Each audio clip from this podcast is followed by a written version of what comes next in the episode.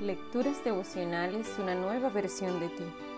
Cortesía del Departamento de Comunicaciones de la Iglesia Adventista del Séptimo Día Gascue en la República Dominicana. En la voz de Linda Fajardo. Hoy 26 de junio. Los enemigos menos pensados. Proverbios 21-28 nos enseña. El falso testimonio es desechado. El que sabe escuchar puede hablar siempre. Publio Cornelio Escipio fue uno de los generales romanos más brillantes de la historia. Después de 15 años de arduas luchas, logró la victoria sobre el ejército de Aníbal en 202 a.C.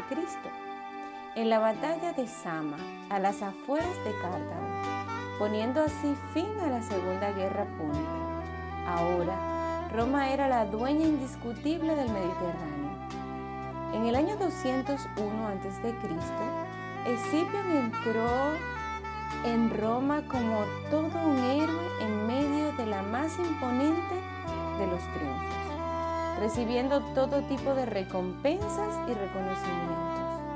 Además, los soldados y el pueblo le concedieron el apodo del africano, en alusión al pueblo que había vencido.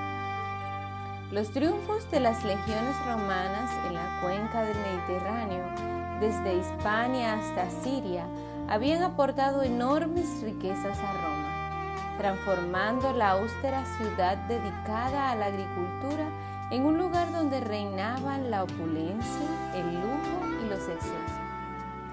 Para mucha gente, tales cambios eran la causa de la corrupción moral y la adopción de un estilo de vida griego. Una facción tradicionalista de aristócratas romanos veía con malos ojos cómo se derrumbaban los antiguos valores de Roma. Para ellos, el culpable de todo era Escipio el africano, cuyas victorias habían traído tantos cambios a Roma. Así que decidieron buscar la forma de acabar con él a través de algún tipo de acusación.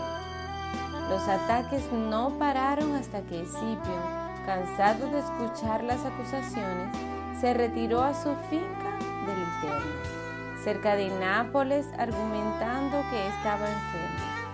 Ante esta situación, los tribunos petilios propusieron ir en busca para juzgarlo, pero Tiberio Sempronio Graco, enemigo personal de Escipión, dijo, Va a estar aquí a vuestros pies, tribunos, el gran Escipión, conquistador de África. Escipión el africano murió en su villa del Eterno al poco tiempo. Séneca pondría en sus labios las siguientes palabras.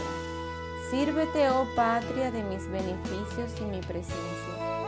He sido para ti causa de la libertad. Seré también la prueba de la que tienes. Me marcho sí me he encumbrado más de lo que a ti te conviene.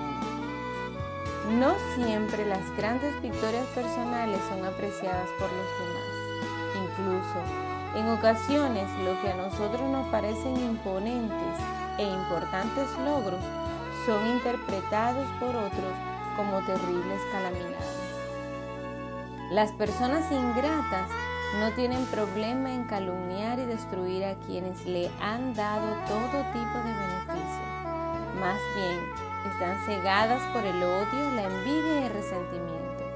Este día ruega al Señor que te ayude a ser agradecido con los demás y a no ser parte de quienes calumnien a sus benefactores. Que Dios te bendiga y tengas un lindo día.